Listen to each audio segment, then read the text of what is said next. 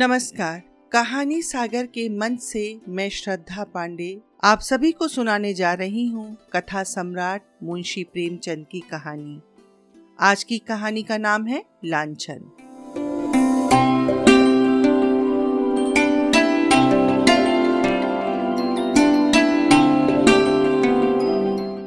प्रस्तुत है लांछन कहानी का दूसरा व अंतिम भाग, लेकिन पहले कहानी के पूर्व भाग से।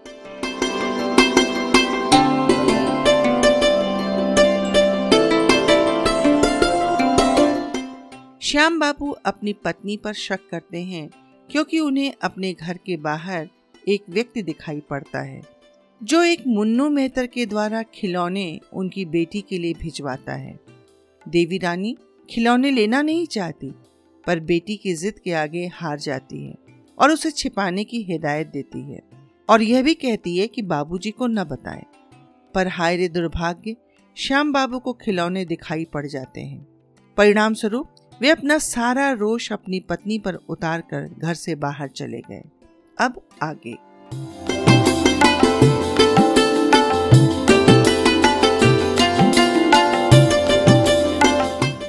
श्याम किशोर बाहर चले गए तो शारदा भी अपने खिलौने लिए हुए घर से बाहर निकली।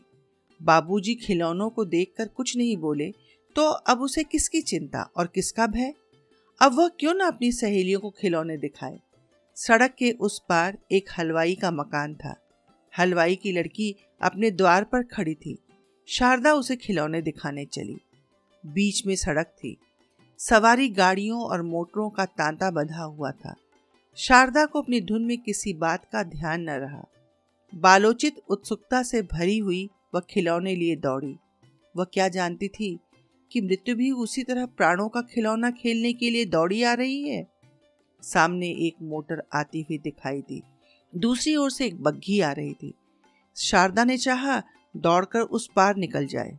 मोटर ने बिगुल बजाया। शारदा ने ज़ोर मारा कि सामने से निकल जाए, पर होनहार को कौन टालता? मोटर बालिका को रौनती हुई चली गई। सड़क पर एक मांस की लोथ पड़ी रह गई। खिलौने ज्यो के त्यों थे। उनमें से एक भी न टूटा था। खिलौने रह गए, खेलने वाला चला गया। दोनों में कौन स्थायी है और कौन अस्थायी इसका फैसला कौन करे? चारों ओर लोग दौड़ पड़े। अरे ये तो बाबूजी की लड़की जो ऊपर वाले मकान में रहते हैं। लोथ को कौन उठाए? एक आदमी ने लपक कर द्वार पर पुकारा बाबूजी, बाबूजी, आपकी लड़की तो सड़क पर नहीं खेल रही थी जरा नीचे तो आइए।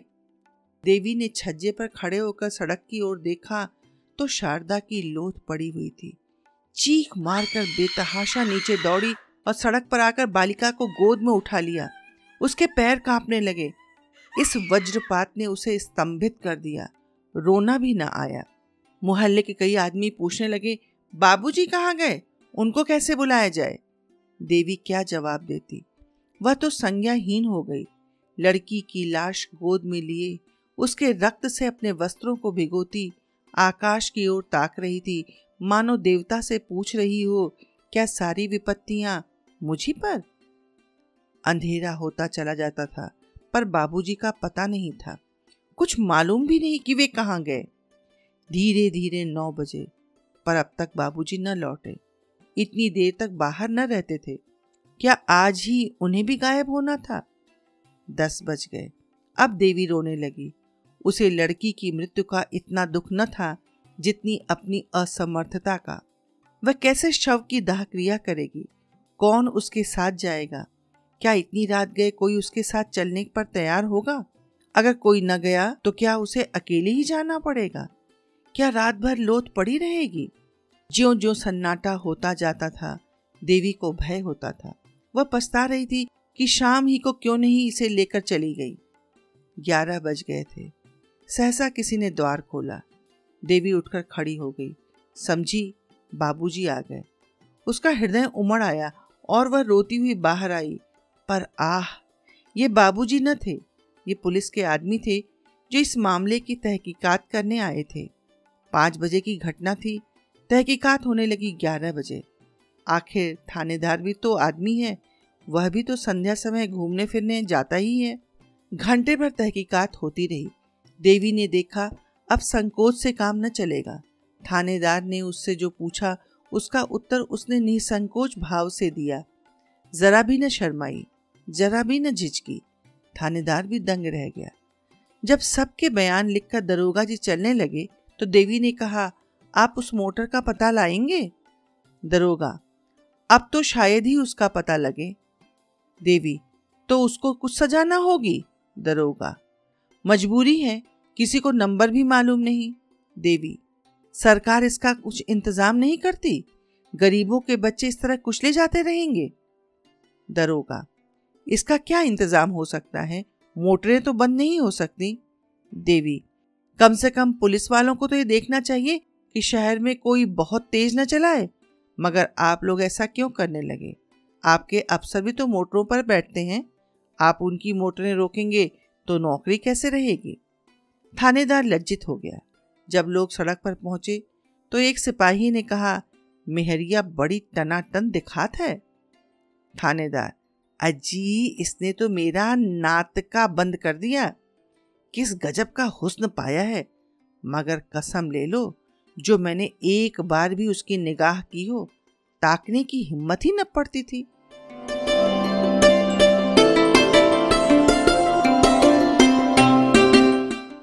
बाबू श्याम किशोर बारह बजे के बाद नशे में चूर घर पहुँचे। उन्हें यह खबर रास्ते में ही मिल गई थी। रोते हुए घर में दाखिल हुए, देवी भरी बैठी थी। सोच रखा था, आज चाहे जो हो जाए, पर फटकारूँगी ज़रूर। पर उनको रोते देखा तो सारा गुस्सा गायब हो गया। खुद भी रोने लगी। दोनों बड़ी देर तक रोते रहे। इस विपत्ति ने दोनों के हृदयों को एक दूसरे की ओर बड़े ज़ोर से खींचा। उन्हें ऐसा ज्ञात हुआ कि उनमें फिर पहले का सा प्रेम जागृत हो गया है। प्रातःकाल, जब लोग दाह क्रिया करके घर लौटे तो श्याम किशोर ने देवी की ओर स्नेह से देखकर करुण स्वर में कहा, तुम्हारा जी अकेले कैसे लगेगा? देवी, तुम दस पाँच दिन की छुट्टी न ले सकोगे? श्याम, यही तो मैं सोचता हूँ। पंद्रह दिन की छुट्टी ले लूँ? श्याम बाबू दफ्तर छुट्टी लेने गए। इस विपत्ति में भी आज देवी का हृदय जितना प्रसन्न था, उतना इधर महीनों से न हुआ। बालिका को खोकर वह विश्वास और प्रेम पा गई थी, और यह उसके आँसू पोषने के लिए कुछ कम न था। आह, अभागिनी, खुश मत हो। तेरे जीवन का वह अंतिम कांड होना अभी बाकी है, जिसकी तू कल्पना भी नहीं कर सकती।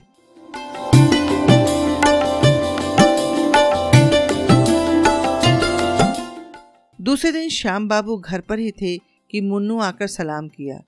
श्याम किशोर ने बड़ी कड़ी आवाज़ में पूछा, क्या है जी? तुम क्यों बार बार यहाँ आया करते हो? मुन्नू बड़े दीन भाव से बोला, मालिक, कल की बात जो सुनता है उसी को रंज होता है। मैं तो हुजूर का गुलाम ठहरा, अब नौकर नहीं हूँ तो क्या? सरकार का नमक तो खा चुका हूँ। भला वह कभी हड्डियों से निकल सकता है? कभी कभी हाल हवाल पूछने आ जाता हूँ। जब से कल वाली बात सुनी हुजूर, ऐसा कलक हो रहा है कि क्या कहूँ? कैसी प्यारी प्यारी बच्ची थी कि देखकर दुख दूर हो जाता था। मुझे देखते ही मुन्नू मुन्नू करके दौड़ती थी। जब गैरों का ये हाल है तो हुजूर के दिल पर जो कुछ बीत रही होगी, हुजूर ही जानते होंगे। श्याम बाबू कुछ नर्म होकर बोले, ईश्वर की मर्ज़ी में इंसान का क्या चारा? मेरा तो घर ही अंधेरा हो गया। अब यहाँ रहने को जी नहीं चाहता। मुन्नू, मालकिन तो और भी बेहाल होंगी। श्याम, मैं तो उसे शाम सवेरे खिला लिया करता था। माँ तो दिन भर साथ रहती थी। मैं तो काम धंधों में भूल भी जाऊँगा। वह कहाँ भूल सकती है? उनको तो सारी ज़िंदगी का रोना है। पति को मुन्नू से बातें करते सुनकर देवी ने कोठे पर से आँगन की ओर देखा। मुन्नू को देखकर उसकी आँखों में बेअख्तियार आँसू भर आए। बोली, मुन्नू, मैं तो लुट गई। मुन्नू, हुजूर, अब सबर कीजिए। रोने धोने से क्या फ़ायदा? यही सब अंधेर देखकर तो कभी कभी अल्लाह मियाँ को जालिम कहना पड़ता है। जो बेईमान है, दूसरों का गला काटते फिरते हैं, उनसे अल्लाह मियाँ भी डरते हैं। जो सीधे और सच्चे हैं, उन्हीं पर आफत आती है। मुन्नू देवी को दिलासा देता रहा श्याम बाबू भी उसकी बातों का समर्थन करते जाते थे। जब वो चला गया तो बाबू साहब ने कहा, आदमी तो कुछ बुरा मालूम नहीं होता। देवी ने कहा, मोहब्बती आदमी है, रंग न होता तो यहाँ क्यों आता?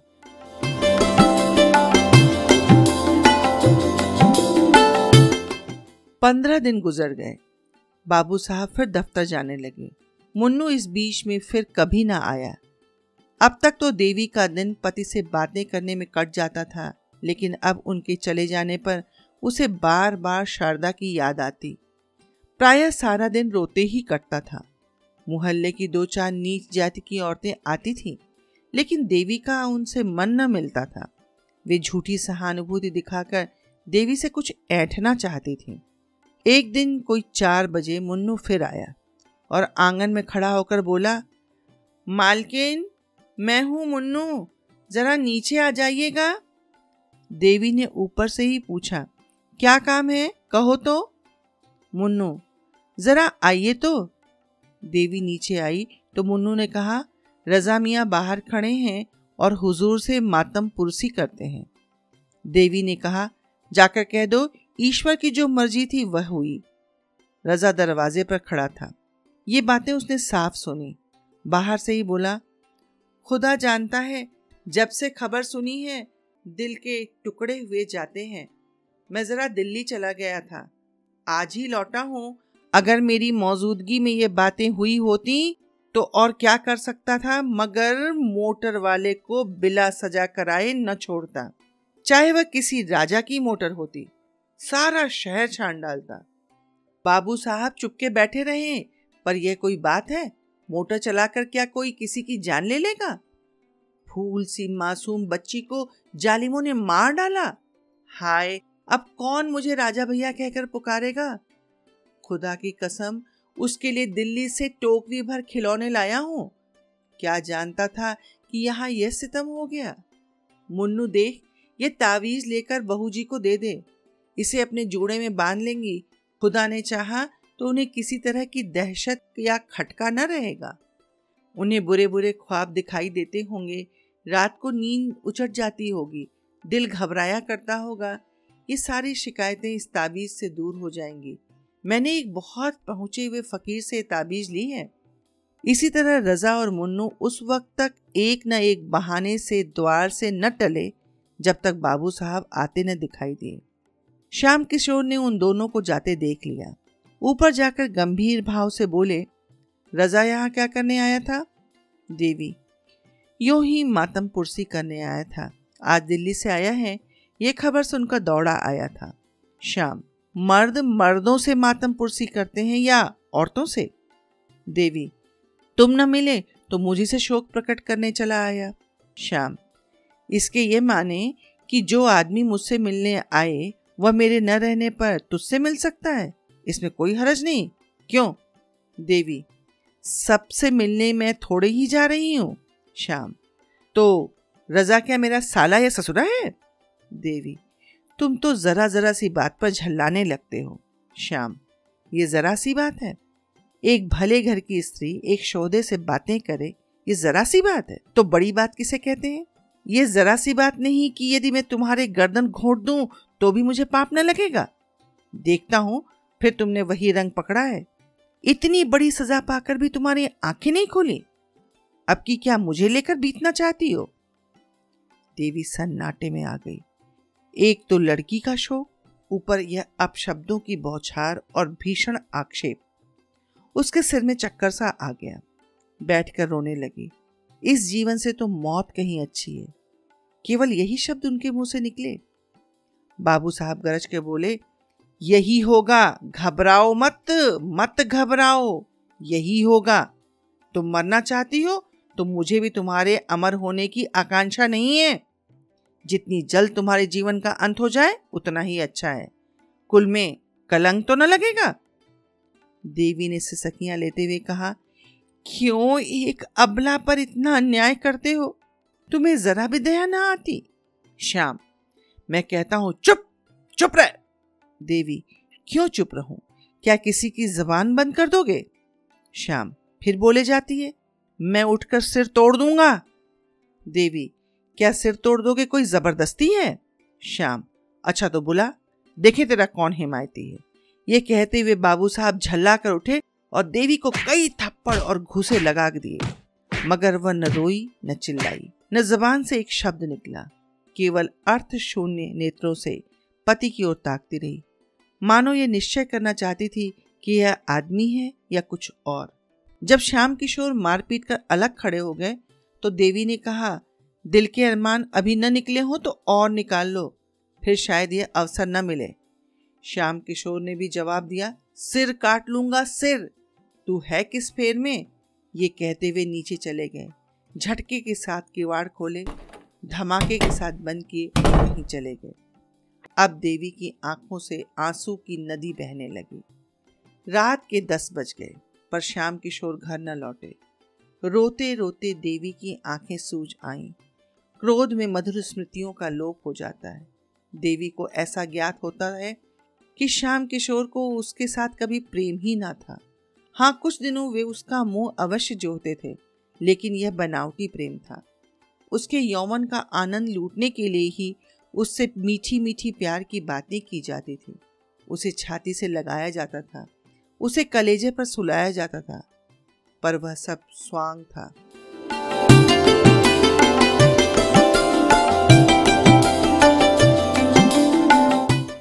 उसे याद ही ना आता था कि कभी उससे सच्चा प्रेम किया हो।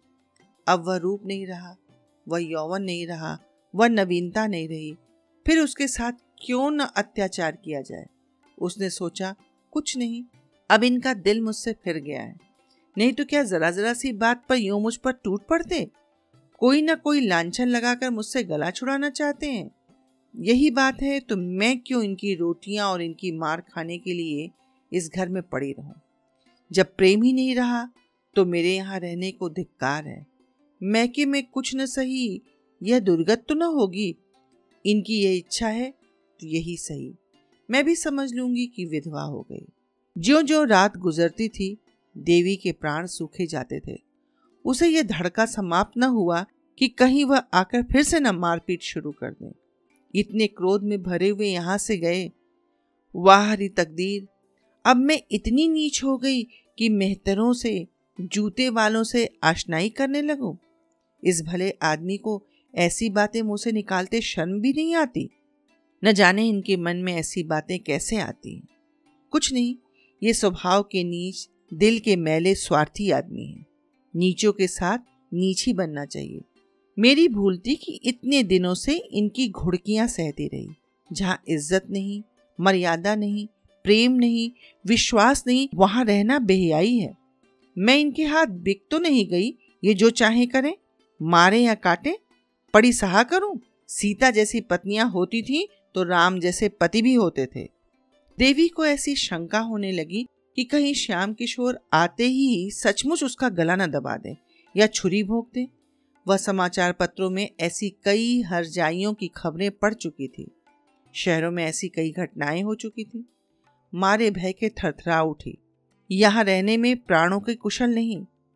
देवी ने कपड़ों की एक छोटी सी बकुची बांधी और सोचने लगी, यहाँ से कैसे निकलूं? और फिर यहाँ से निकलकर जाऊँ तो कहाँ? कहीं इस वक्त मुन्नू का पता लग जाता तो बड़ा काम निकलता। वह क्या मुझे मैके तक न पहुँचा देता? एक बार मैके भर पहुँच जाती। फिर तो लाला सिर पटक कर रह जाएँ, भूल कर भी ना आऊँ। यह भी क्या याद करेंगे? रुपए क्यों छोड़ दूँ? जिससे ये मज़े से गुलछर्रे उड़ाए? मैंने ही तो काट छाट कर जमा किए थे। इनकी कौन सी ऐसी बड़ी कमाई थी? खर्च करना चाहती तो कौड़ी न बचती। पैसा पैसा बचाती रहती थी। देवी ने जाकर नीचे के किवाड़ बंद कर दिए। फिर संदूक खोलकर अपने सारे जेवर और रुपए निकालकर बकुशी में बाँध लिए। सब के सब करेंसी नोट थे। विशेष बोझ भी न हुआ। एकाएक किसी ने सदर दरवाजे में ज़ोर से धक्का मारा। देवी सहम गई। ऊपर से झाँक कर देखा, श्याम बाबू थे। उसकी हिम्मत न पड़ी कि जाकर द्वार खोल दे। फिर तो बाबू साहब ने इतनी ज़ोर से धक्के मारने शुरू किए, मानो किवाड़ ही तोड़ डालेंगे। इस तरह द्वार खुलवाना ही उनके चित्त की दशा को साफ़ प्रकट कर रहा था। देवी शेर के मुँह में जाने का साहस न कर सकी। आखिर श्याम किशोर ने चिल्लाकर कहा, ओ मैडम, किवाड़ खोल! ओ ब्लडी, किवाड़ खोल! अभी खोल! देवी की रही सही हिम्मत जाती रही। श्याम किशोर नशे में चूर थे। होश में शायद दया आ जाती। इसलिए शराब पी कर आए हैं। किवाड़ तो न खोलूँगी, चाहे तोड़ ही डालो। अब तुम मुझे इस घर में पाओगे ही नहीं तो मारोगे कहाँ से? तुम्हें खूब पहचान गई। श्याम किशोर पंद्रह बीस मिनट तक शोर मचाने और किवाड़ हिलाने के बाद ऊल फजूल बकते चले गए। दो चार पड़ोसियों ने फटकारें भी सुनाई। आप भी तो पढ़े लिखे आदमी होकर आधी रात को घर चलते हैं। नींद ही तो है, नहीं खुलती। तो क्या कीजिएगा? जाइए किसी यार दोस्त के घर लेटे रहिए। सवेरे आइएगा। श्याम किशोर के जाते ही देवी ने बकुची उठाई और धीरे धीरे नीचे उतरी। ज़्यादा देर उसने कान लगाकर आहट ली कि कहीं श्याम किशोर खड़े तो नहीं है। जब विश्वास हो गया कि वे चले गए तो धीरे से द्वार खोला और बाहर निकल आई। उसे जरा भी शोभ, जरा भी दुख न था। बस केवल एक इच्छा थी कि यहाँ से बचकर भाग जाऊँ। कोई ऐसा आदमी न था जिस पर वह भरोसा कर सके, जो इस संकट में काम आ सके। था तो बस केवल मुन्नू मेहतर। अब उसी के मिलने पर उसकी सारी आशाएँ अवलंबित थीं। उसी से मिलकर वह निश्चय करेगी कि कहाँ जाए, कैसे रहे। मैके जाने का अब उसका इरादा न था। उसे भय था कि मैके में श्याम किशोर से वह अपनी जान न बचा सकेगी। उसे यहाँ ना पाकर वे अवश्य उसके मैके जाएँगे और उसे ज़बरदस्ती खींच लाएँगे। वह सारी यातनाएँ, सारे अपमान सहने को तैयार थी, केवल श्याम किशोर की सूरत नहीं देखना चाहती थी। प्रेम अपमानित होकर द्वेष में बदल जाता है। थोड़ी दूर पर चौराहा था, कई तांगे वाले खड़े थे। देवी ने एक इक्का किया और उससे स्टेशन चलने को कहा।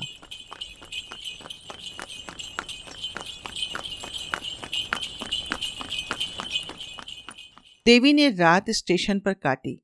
प्रातःकाल उसने एक तांगा किराए पर लिया और पर्दे में बैठ चौक पहुँची। अभी दुकानें खुली न थीं, लेकिन पूछने से रजा मियाँ का पता चल गया। उसकी दुकान पर एक लौंडा झाड़ दे रहा था। देवी ने उसे बुलाकर कहा, जाकर रजा मियाँ से कह दे कि शारदा की अम्मा तुमसे मिलने आई हैं। अभी चलिए। दस मिनट में रजा और मुन्नू आ गए। देवी ने सजल नेत्र होकर कहा तुम लोगों के पीछे मुझे घर छोड़ना पड़ा। कल रात को तुम्हारा मेरे घर जाना गजब हो गया। जो कुछ हुआ, वह फिर कहूँगी। मुझे कहीं एक घर दिला दो। घर ऐसा कि बाबू साहब को मेरा पता न मिले। नहीं तो वह मुझे जीती न छोड़ेंगे। रजा ने मुन्नू की ओर देखा। मानो कह रहा हो, देखो, कैसी चाल ठीक बैठी है। देवी से बोला, आप निशा खातिर रहें।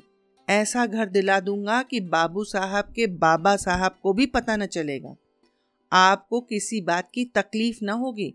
हम आपके पसीने की जगह खून बहा देंगे। सच पूछो तो बहू जी, बाबू साहब आपके लायक ही नहीं थे। मुन्नो, बिल्कुल ठीक भैया, आप रानी होने के लायक हैं। मैं मालकिन से कहता था कि बाबूजी को दाल मंडी की हवा लग गई है, पर आप मानती ही न थी। आज रात को ही मैंने गुलाब जान के कोठे से उतरते देखा, नशे में चूर थे। देवी, झूठी बात, उनकी ये आदत नहीं है। गुस्सा ज़रूर करते हैं और गुस्से में आकर उन्हें नेक बद कुछ नहीं सोचता लेकिन निगाह के बुरे नहीं हैं। मुन्नो, हुजूर मानती ही नहीं तो क्या करूँ? अच्छा कभी दिखा दूँगा तब तो मानिएगा। रजा, अबे दिखाना पीछे, इस वक्त आपको मेरे घर पहुँचा दे, ऊपर ले जाना। तब तक मैं एक मकान देखने जाता हूँ, आपके लायक बहुत अच्छा है। देवी, तुम्हारे घर बहुत सी औरतें होंगी? कोई नहीं बहू जी सिर्फ़ एक बुढ़िया मामी है, वह आपके लिए एक कहारिन बुला देंगी। आपको किसी बात की तकलीफ़ न होगी। मैं मकान देखने जा रहा हूँ। देवी, जरा बाबू साहब की तरफ़ भी होते आना। देखना घर आए कि नहीं? रजा, बाबू साहब से तो मुझे चिढ़ हो गई है। शायद नज़र आ भी जाए तो मेरी उनसे लड़ाई हो जाए। जो मर्द आप जैसी हुस्न की देवी की कद्र नहीं करता, वह आदमी नहीं। मुन्नो, बहुत ठीक कहते हो भैया। ऐसी शरीफ जादी को न जाने किस मुँह से डांटते हैं। मुझे इतने दिन हुजूर की गुलामी करते हो गए, कभी एक बात न कही। रजा मकान देखने गया और तांगा रजा के घर की तरफ़ चला। देवी के मन में इस समय एक शंका का आभास हुआ। कहीं ये दोनों सचमुच शोहदे तो नहीं? लेकिन कैसे मालूम हो? यह सत्य है कि देवी ने जीवन पर्यंत के लिए स्वामी का परित्याग किया है। पर इतनी ही देर में उसे कुछ पश्चाताप होने लगा था। अकेली एक घर में कैसे रहेगी? बैठी बैठी क्या करेगी? यह कुछ समझ में नहीं आता था। उसने दिल में कहा, क्यों ना घर लौट चलो? ईश्वर करे वे अभी घर ना आए हों। मुन्नू से बोली, तुम जरा दौड़ के देखो तो बाबूजी घर आए कि नहीं? मुन्नू, आप चलकर आराम से बैठे, मैं देख आता हूँ।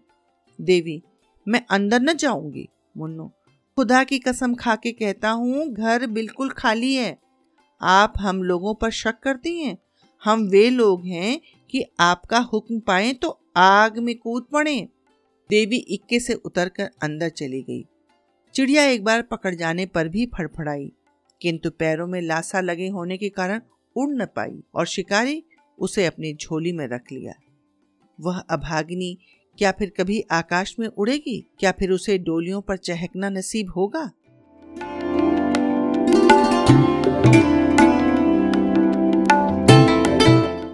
श्याम किशोर सवेरे घर लौटे तो उनका चित्त शांत हो गया था। उन्हें शंका हो रही थी कि कदाचित देवी घर न होगी। द्वार के दोनों पट खुले देखे तो कलेजा सन से हो गया। इतने सवेरे किवाड़ों का खुला रहना अमंगल सूचक था। एक क्षण द्वार पर खड़े होकर अंदर की आहट ली। कोई आवाज़ न सुनाई दी। आँगन में गए। वहाँ भी सन्नाटा ऊपर चारों तरफ़ सोना घर काटने को दौड़ रहा था। श्याम किशोर ने अब जा सतर्क होकर देखना शुरू किया। संदूक से रुपए नदारत गहने का संदूक भी खाली। अब क्या भ्रम हो सकता था? कोई गंगा स्नान के लिए जाता तो घर के रुपए उठाकर नहीं ले जाता। वह चली गई। अब इसमें लेश मात्र भी संदेह नहीं था। यह भी मालूम था कि वह कहाँ गई है। शायद इस वक्त लपक कर जाने से वह वापस भी लाई जा सकती है। लेकिन दुनिया क्या कहेगी? श्याम किशोर ने अब चारपाई पर बैठकर ठंडे दिल से इस घटना की विवेचना करनी शुरू की। इसमें तो संदेह न था कि रजा और उसके पिट्ठू मुन्नू ने ही बहकाया है। आखिर बाबूजी का कर्तव्य क्या था? उन्होंने वह पुराना मकान छोड़ दिया, देवी को बार बार समझाया। इसके उपरांत वह क्या कर सकते थे? क्या मारना अनुचित था? अगर एक क्षण के लिए अनुचित ही मान लिया जाए तो क्या देवी को इसी तरह घर से निकल जाना चाहिए? कोई दूसरी स्त्री, जिसके हृदय में पहले से ही विष न भरा गया हो केवल मार खाकर घर से निकल जाती? अवश्य ही देवी का हृदय कलुषित हो गया है। बाबू साहब ने फिर सोचा, अभी जरा देर में मेहरी आएगी। वह देवी को घर में न देखकर पूछेगी तो क्या जवाब दूँगा? दम के दम में सारे मोहल्ले में खबर फैल जाएगी। हाय भगवान, क्या करूँ? श्याम किशोर के मन में इस वक्त जरा भी पश्चाताप, जरा भी दया न थी। अगर देवी किसी तरह उन्हें मिल सकती तो वह उसकी हत्या कर डालने में जरा भी पशोपेश न करते। उसका घर से निकल जाना, चाहे आवेश के सिवा उसका और कोई कारण न हो, उनकी निगाह में अक्षम्य था। क्रोध बहुधा विरक्ति का रूप धारण कर लिया करता है। श्याम किशोर को संसार से घृणा हो गई। जब अपनी पत्नी ही दगा दे जाए तो किसी से क्या आशा की जाए? जिस स्त्री के लिए हम जीते भी और मरते भी हैं, जिसको सुखी रखने के लिए हम अपने प्राणों का बलिदान कर देते हैं जब वह अपनी न हुई तो फिर दूसरा कौन अपना हो सकता है? इसी स्त्री को प्रसन्न रखने के लिए उन्होंने क्या नहीं किया? घर वालों से लड़ाई की, भाइयों से नाता तोड़ा, यहाँ तक कि वे अब उसकी सूरत भी नहीं देखना चाहते। उसकी कोई ऐसी इच्छा न थी जो उन्होंने पूरी न की हो। उसका जरा सा सिर भी दुखता तो उनके हाथों के तोते उड़ जाते थे। रात की रात उसकी सेवा शुश्रूषा में बैठे रह जाते। वही स्त्री आज उनसे दगा कर गई। केवल एक गुंडे के बहकावे में आकर उनके मुँह में कालिख लगा गई। गुंडों पर इल्ज़ाम लगाना तो एक प्रकार से मन को समझाना है। जिसके दिल में खोट न हो, उसे क्या कोई बहका सकता है? जब इस स्त्री ने धोखा दिया तो फिर समझना चाहिए कि संसार में प्रेम और विश्वास का अस्तित्व ही नहीं यह केवल भावुक प्राणियों की कल्पना मात्र है। ऐसे संसार में रहकर दुख और दुराशा के सिवा और क्या मिलता? हा दुष्टा, ले आज से तू स्वतंत्र है। जो चाहे कर। अब कोई तेरा हाथ पकड़ने वाला नहीं रहा। जिसे तू प्रियतम कहते नहीं थकती थी, उसके साथ तूने यह कुटिल व्यवहार किया। चाहूँ तो तुझे अदालत में घसीट कर इस पाप का दंड दे सकता हूँ। मगर क्या फ़ायदा? इसका फल तुझे ईश्वर देंगे। श्याम किशोर चुपचाप नीचे उतरे। न किसी से कुछ कहा, न सुना। द्वार खुले छोड़ दिए और गंगा तट की ओर चले। धन्यवाद।